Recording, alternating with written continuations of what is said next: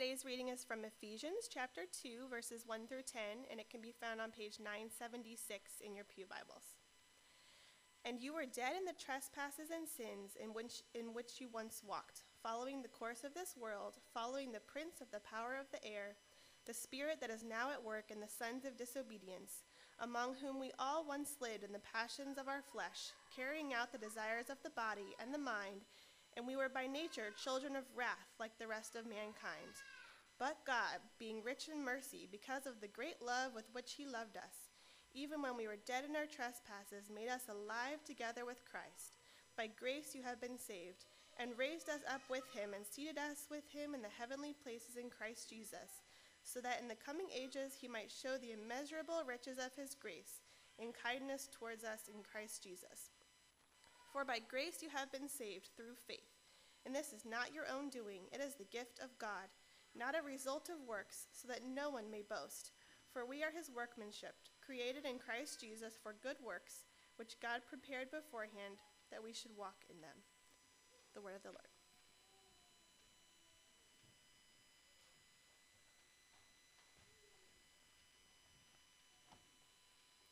Let's pray together for a moment.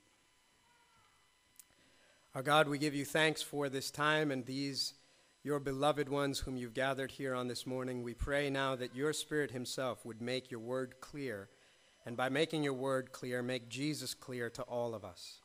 Overcome what your word says is the natural deafness of our ears, the blindness of our eyes, the hardness of our hearts, even the deadness of our souls, and come quicken and make alive. Make us hear, make us see illuminate what is darkened, soften what is hard, and bring to life what is dead. Do this on Resurrection Day, for if there is any day that reminds us that we can have hope, that you have the power to do this, it's today. For the same power that raised Jesus from the dead raises the dead souls of men and women, and has been doing so and can do so even today. This is our hope and our prayer. We pray this in Jesus' name. Amen. Happy Easter to you all. I am not a very expressive person, so this is me beaming happy, all right? Jesus Christ has risen from the dead. He is alive. That is glorious, great, good news. It is such good news that I need you to hear it and feel it for what it is good news, the greatest news you will ever hear. For some of you, you have heard this so often that to be honest, it doesn't sound like good news.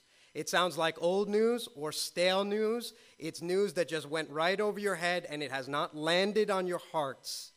And so I need you to hear this is good news. For others of you, you may be even surprised you're at a church on Sunday morning. And so you're thinking, maybe this is good news for some, but what on earth does the story of a man some 2,000 years ago in his life and his death and perhaps his resurrection have any bearing on my specific life in 2013. And for you too, I need you to hear this is good news. Not stale news or old news, not irrelevant news, good news. And for you to hear it as good news, here's what I want to do today. I want to start by giving you bad news. Okay? If you go to buy a really expensive gem, or a costly stone or a precious diamond, often what a jeweler will do is he won't just throw that diamond onto the table. No, because he knows you won't be able to appreciate it then.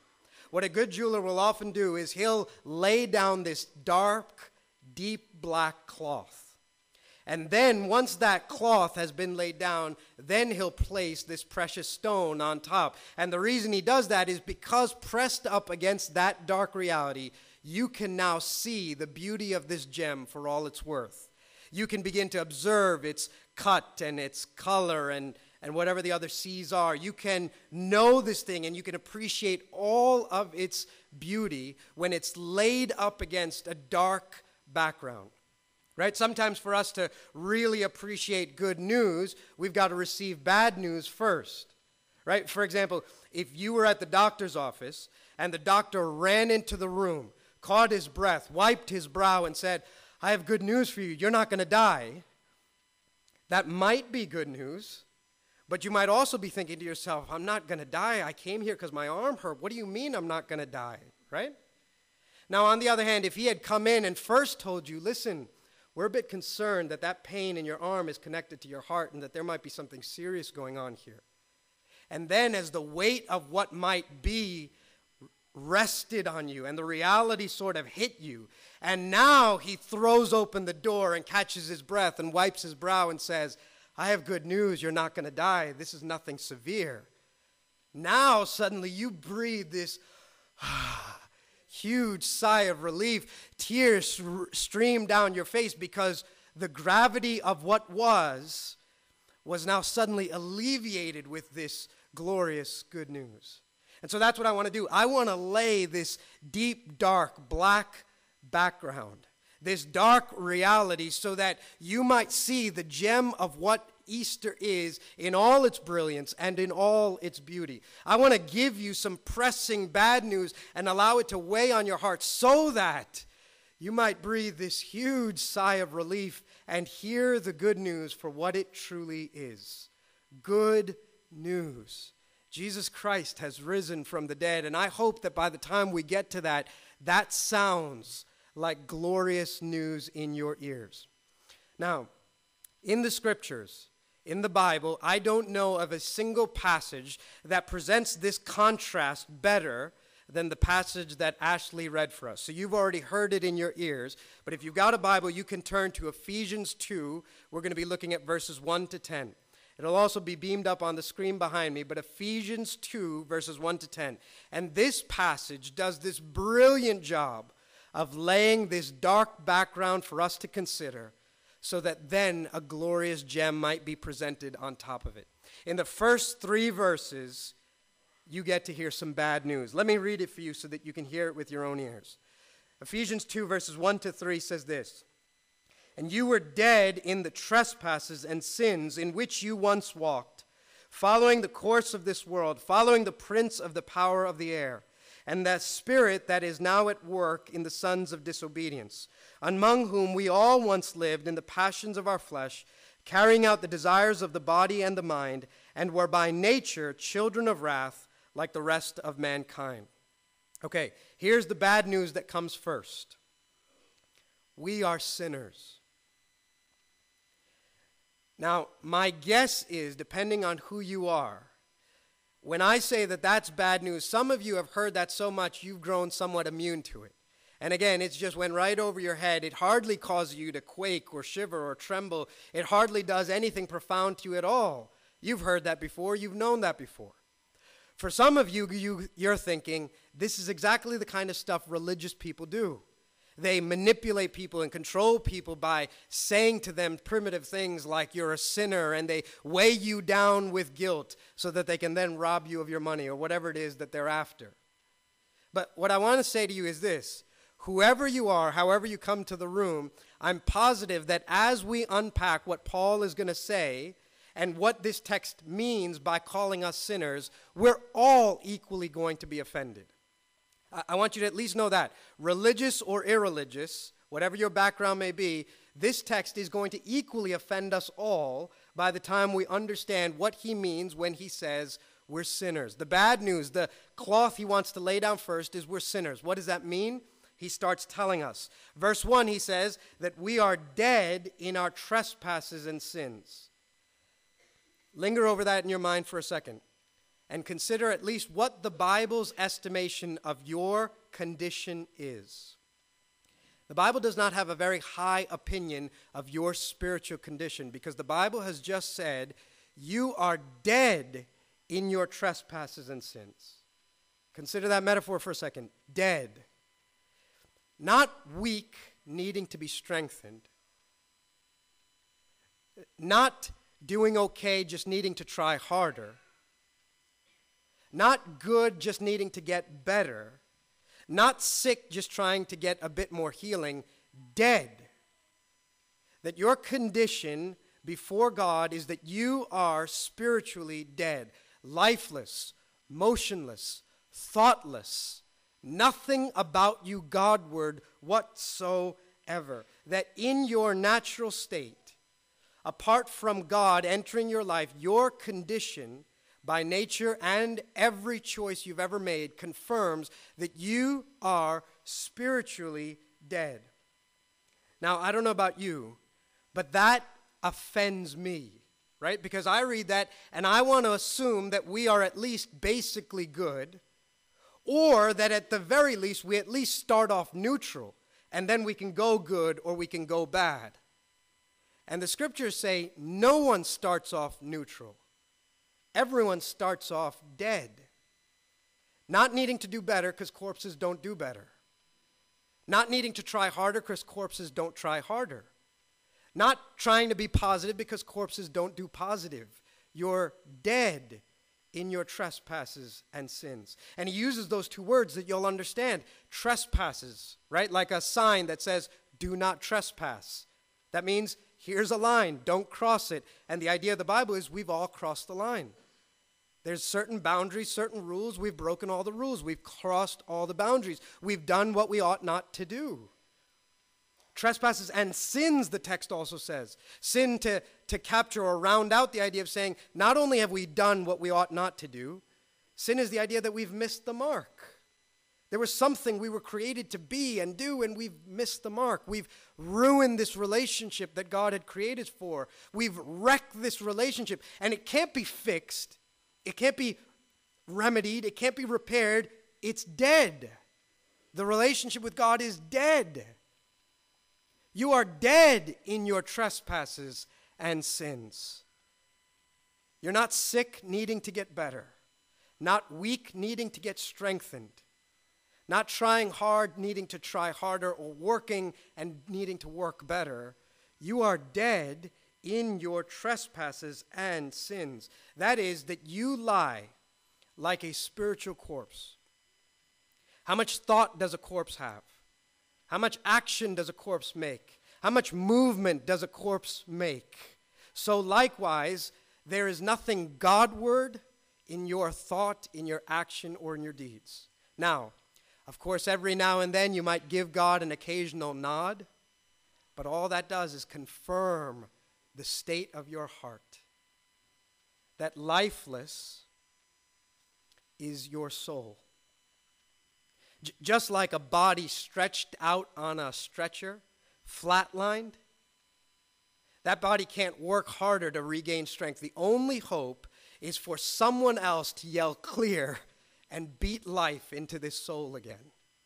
So, likewise, you're laid out spiritually with no hope of grasping for, reaching for, or getting to God. Now, if the text has not offended you yet, it will because it gets worse.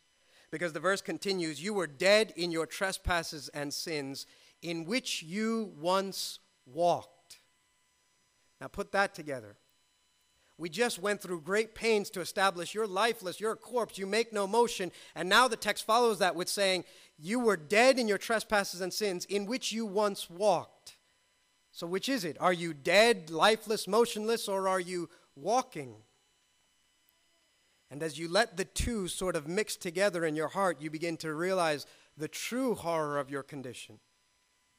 And that is that while you are dead towards God, you are all the while alive in sin, kicking around in sin, swimming in sin, drinking up sin, lapping up sin, enjoying sin. You have no Godwardness about you, but everything about you is active in your rebellion against God and your walk away from God, in which you were once walking. And that's when you begin to realize we are dead men walking.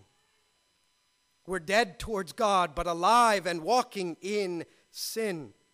And when the Bible describes you as walking, it's not just physical steps. So when the Bible says this man walked in righteousness, it's not that he found a street called righteousness and walked in it, it's rather describing a way of life. And so the Bible's verdict of you is that you are dead in sin, walking in it, that the pattern of your life, the bent of your life, the proclivity of your life, the inclinations of your life is against God step after step after step. Though you have no thought for God, no desire for God, no love for God that originates in self, you are all the while actively, step after step after step, walking away from God in active rebellion. We're dead men walking. And now, if that hasn't gotten dark enough or the news isn't bad enough yet, it gets worse still.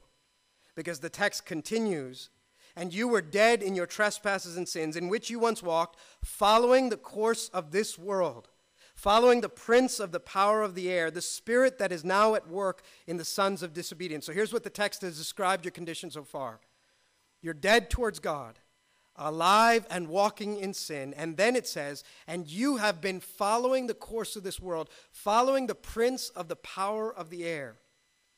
That's the text way of saying, listen, while you've had no Godwardness about you, you're alive and well in the ways of this world, and you are following God's enemy.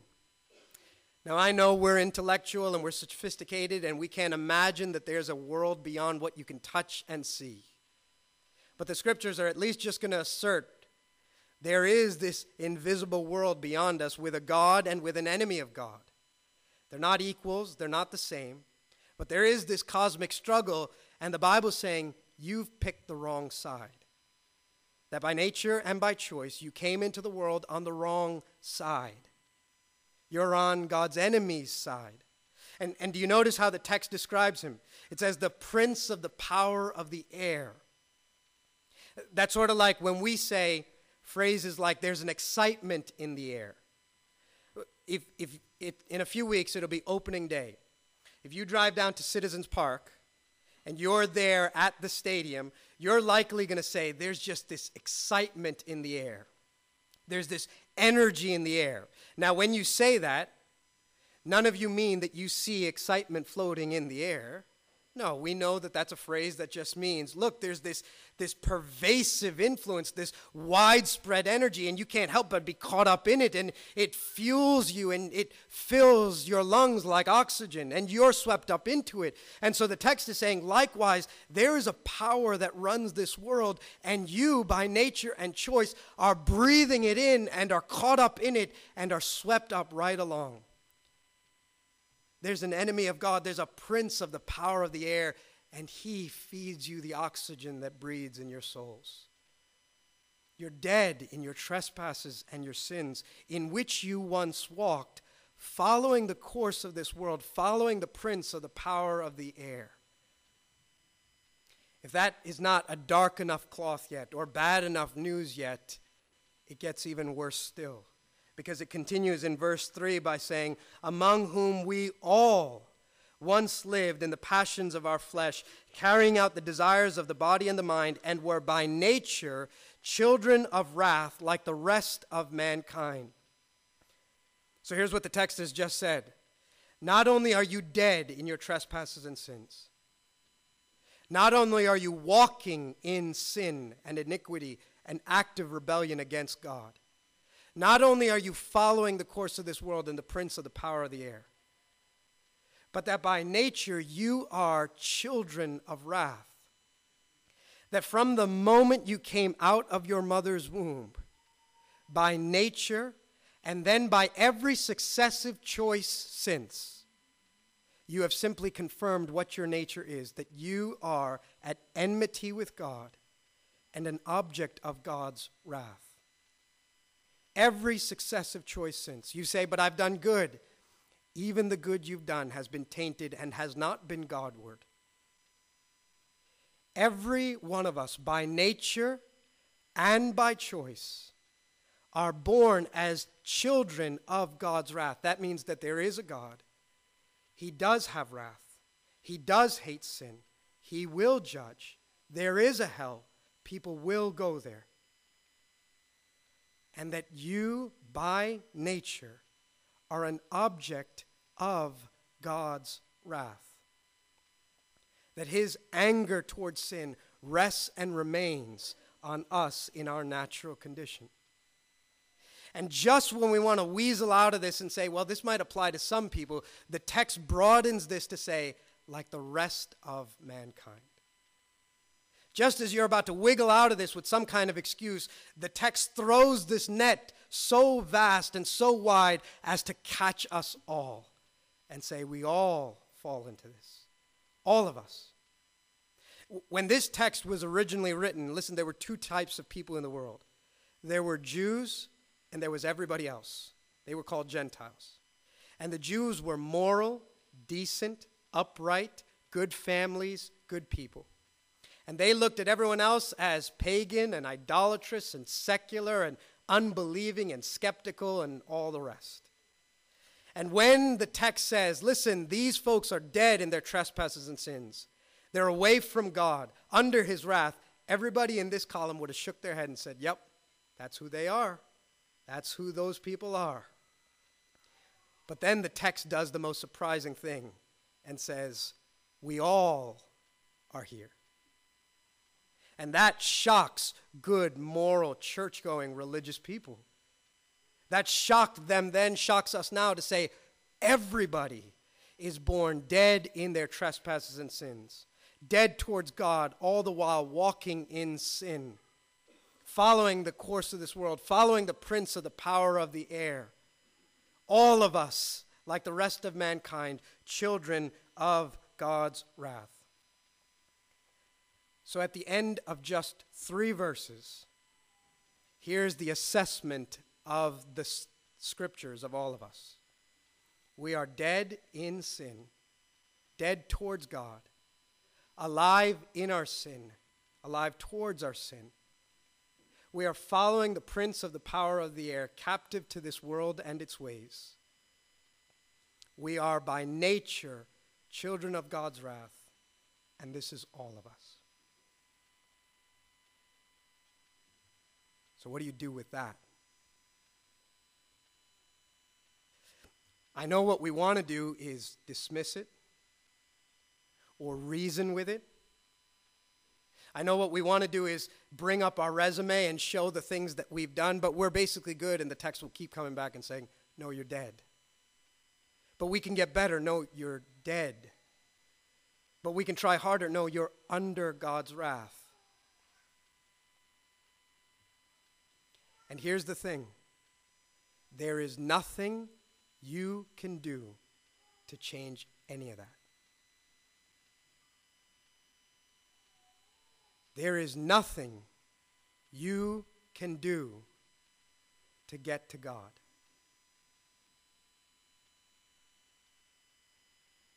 But God.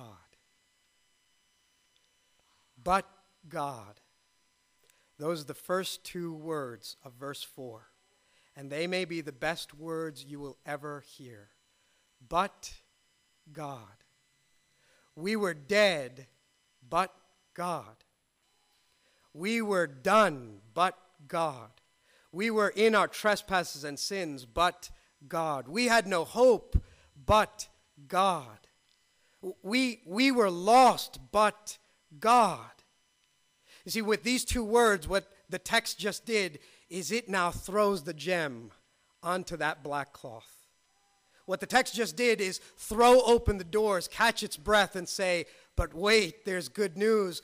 But God. So hear what it says. But God, being rich in mercy, because of the great love with which He loved us, even when we were dead in our trespasses, made us alive together with Christ. By grace, you have been saved and raised us up with him and seated us with him in the heavenly places in Christ Jesus, so that in the coming ages he might show the immeasurable riches of his grace in kindness towards us in Christ Jesus. For by grace you have been saved through faith, and this not of yourselves. It is the gift of God, not of works, so that no one should boast. You cannot let the good news pass over you again but God. We were dead in our trespasses and sins, but God raised us up. My friends, that's what Easter is. Easter is not just celebrating that Jesus rose from the dead, it's that because he rose from the dead, I rose from the dead. And we who were dead in our trespasses and sins have been raised with him. So the reality is that by faith, when that stone rolled over and the Lord Jesus walked out, the stone over your grave rolled over and you walked out. That your soul comes alive because he is alive. We were dead, but the text says, but he raised us up because but God. We were following the prince of this world. We were captive to this world, But God, being rich in mercy and grace, raised us up and seated us with him in the heavenly places. We were objects of God's wrath. But verse 4 But God, being rich in mercy and grace, because of the great love with which he loved us. So now there's no more wrath, there's love because but God. But God. This is all that was true of us, but God. There's no, nothing in yourself that owes life. The spiritual life that flows in our veins is because but God, being rich in mercy and grace, loved us and raised us up with Christ and seated us in the heavenly places. It's by grace you have been saved, the text says.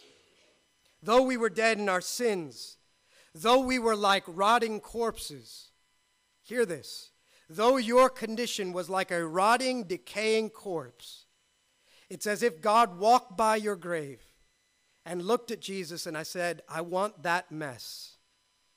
And Jesus said, I will die to redeem that. I will die to bring that to life. Listen, this is, this is the news. The bad news is that we are sinners. The good news is that Jesus is a great Savior. The bad news is that we're sinners, every single one of us. The good news is Jesus is a great Savior. So, how can that be true of you today? Here's what I want you to hear you could have come here dead, you could leave here alive. You could have come here dead in your trespasses and sins. You can leave here alive. Maybe for some of you, this is the first service in a long time. You could have come here dead. You can leave alive. Maybe for some of you, this is the hundredth service in a row. You do this all the time. You could have come here dead. You can leave here alive. Easter 2013 can be an Easter you look back at as not just the day you celebrated Jesus' resurrection, but the day of your resurrection. Because when he came alive, you could come alive in him too. How can that be? What do you need to do to come alive? Verse 8 tells us. Verse 8 says, For by grace you have been saved through faith, and this is not your own doing. It is the gift of God, not a result of works, so that no one may boast. How can you have come here dead and leave here alive? Here it is. It's by grace, through faith, and it's not your own doing, so that no one can boast. It's by grace. How can you come alive? By grace. You know what grace is? It's a gift. It's something you haven't earned, it's something you haven't deserved. And let me ask you, what do you do with a gift? You receive it. That's all you do. Ask me at the end of the service, if you're new here, the story of this property and how you came to be sitting in the room you're sitting in. In one sentence, I'll tell you a church called St. Mark's Church gave to Seven Mile Road Church six acres of land, four buildings worth $2 million for free. You know what we did? We received it. Because what else do you do with a gift? You know what you do with a gift? You receive it. By grace, you're saved. So, Jesus is here extending this gift of grace to any here who will receive it. How can you come here dead, leave here alive? You receive the gift. You don't work for it. You don't earn it. You can't even repay it. Right? If I if I wrote a check for $1,000 to St. Mark's and said, no, no, no, no, I don't take things for free. Here's $1,000, we'll call it even. You would say, you cheap Indian, right? you would say, don't spoil the gift with such an improper response receive it. If I said, no, no, no, no, I'll make it 10,000. If I said, no, I'll make it 100,000, have I begun to even scratch the surface of what I owe? Does it not honor St. Mark's much better for me to say, I could never repay this? Thanks for this gift. You're not saved by good works. You're saved for good works. You're not saved by them. You don't earn them. You don't earn grace. you receive it. So I have the most amazing good news for you. You could have come here dead, you could leave alive. You could have come here under God's wrath, you could leave a recipient of his mercy. What do you have to do? Receive the gift. That's it. You don't work, you don't earn, you don't merit, you receive this gift. It's by grace you have been saved through faith. Through faith. What's faith? You know faith. You exercise faith all the time. You bank your life on something as true. Right? This weekend I got sick. I went to a doctor who I hardly know.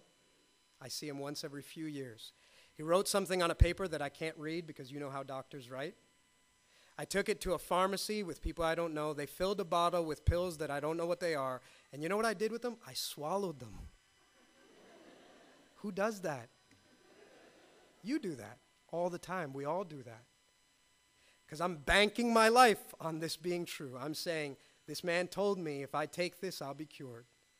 You bank your life on things all the time as though they're sure, as though they're true. They're not blind faith, there's good reason, but it's faith. And you put your life on it as though it's the truest thing in the universe. You want to know what faith looks like? Watch a little kid in, in our service. When the get, weather gets warmer, you're going to see dads and kids outside, and you're going to see a two year old run to a dad. This dad is going to pick this two year old up and throw them 50 feet in the air. And this 20 pound little boy is going to go flailing in space, and then gravity's going to take over, and dad's going to catch him. You know what I've never seen happen? I've never seen this boy punch dad in the face and go, What did you just do? Do you know what could have happened? You know what I've seen? They go, Again. you know why? Dad's done this a thousand times, and he's never dropped him once. And so he has no reason to think otherwise. He goes again, because I know Dad's going to catch me. I'm as sure of it as anything in the world. It's by grace you have been saved through faith. You bank your life on this as though it were the truest thing in the universe. Jesus Christ came. Jesus Christ died for my sins Jesus Christ was buried. He rose again. He ascended. He will return. And He will bring me to eternal life. I believe that as sure as I'm standing here right now. I believe that as true as the words I'm speaking, as the oxygen I'm breathing. I'm banking my life on this. And to all of you who will do the same, you will be saved. For it's by grace you have been saved through faith, and it's a gift, it's not your own doing, so that no one can boast. No one's going to boast. You know what God won't let you do? He won't let you leave here and take the glory. He's gonna, not going to let you leave here and give you some credit. He's going to take all the credit because he's the only one who's earned it. No one can boast in this. No one can boast in salvation and forgiveness of sins but God alone. There's a story in the Gospels where Jesus goes to the tomb of a dead corpse, like our souls were. It's the tomb of a, a, friend of his named Lazarus. In fact, he's been dead for four days, so much so that the family members say, Don't go near the tomb, it probably stinks. And so everyone's written this dead corpse off because it's rotting and it's decaying. And Jesus walks by and he says, Lazarus, come out. And this man, who wasn't calling out to God, who didn't make a plea to God, who didn't do some good things towards God, came alive. If you could follow Lazarus into town that week, can I guarantee you what you would not hear him saying? You wouldn't hear Lazarus with some of his boys saying, You know, last week I was dead, now I'm alive. Takes a pretty special guy to be alive after they've been dead, right? You wouldn't hear that at all. In fact, if he said anything at all, you know what I think he would have said? I think he would have said, There are a thousand graves in Israel, and I have no idea why he came to mine, but he came to mine. In fact, they had written me off. They had told him not even to come by because it was a waste of his time. But he called. I wasn't calling out to him, I was dead in that corpse. But when he said Lazarus, suddenly something moved in my heart, and my dead heart came to life. So it would be for any of you who come to life today. You would be saying, and you should be saying right now, I don't know why I'm here today. I want you to hear that. You're here in church today. Please don't miss that. Because there's a thousand people in this city who need to hear this. And I don't know why they're here and they're not here and you are, but you are. And I'm telling you, some of you are here because people have been praying for you. And I don't know why he's choosing to walk by your grave today, but he is. And he wants to call you out by name. Come alive. Don't resist the work of the Holy Spirit who wants to breathe life into your dead heart. So that your testimony would be I don't know why he walked by my grave, but he did. I don't know why he would see my dead corpse or my spiritual dead heart and say, I want that, but he did. And he called out my name, and suddenly faith started beating in this dead heart of mine. You could have come here dead, you could leave here alive. You could have come here under God's wrath, you could leave here recipient of his mercy. You could have come here captive to this world, you could leave here seated in the heavenlies with Jesus Christ. How? By grace, through faith and it's not your doing, so no one can boast. So, some people heard the gospel, the good news, when it was first preached, and they said, What do we need to do? And the simple answer was, Repent and believe, and you'll be saved. Repent, be baptized as a sign of that belief, and you'll be saved. So I implore you, Jesus is walking by. Respond receive that gift today. And Easter 2013 will be not only the day when you remember Jesus came alive, but the day you came alive as well.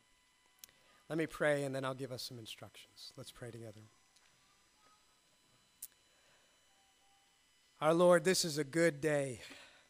Jesus Christ rose from the dead, and because of his resurrection, all of us can share in a resurrection like his. Because he conquered death, we can conquer death. Because he rose to life, we can rise in newness of life. I pray even now, Holy Spirit, that you would be hovering over this room, that you would walk by men and women whose hearts are spiritually dead. And you, Jesus Christ, would call them to life and cause faith to beat in their hearts.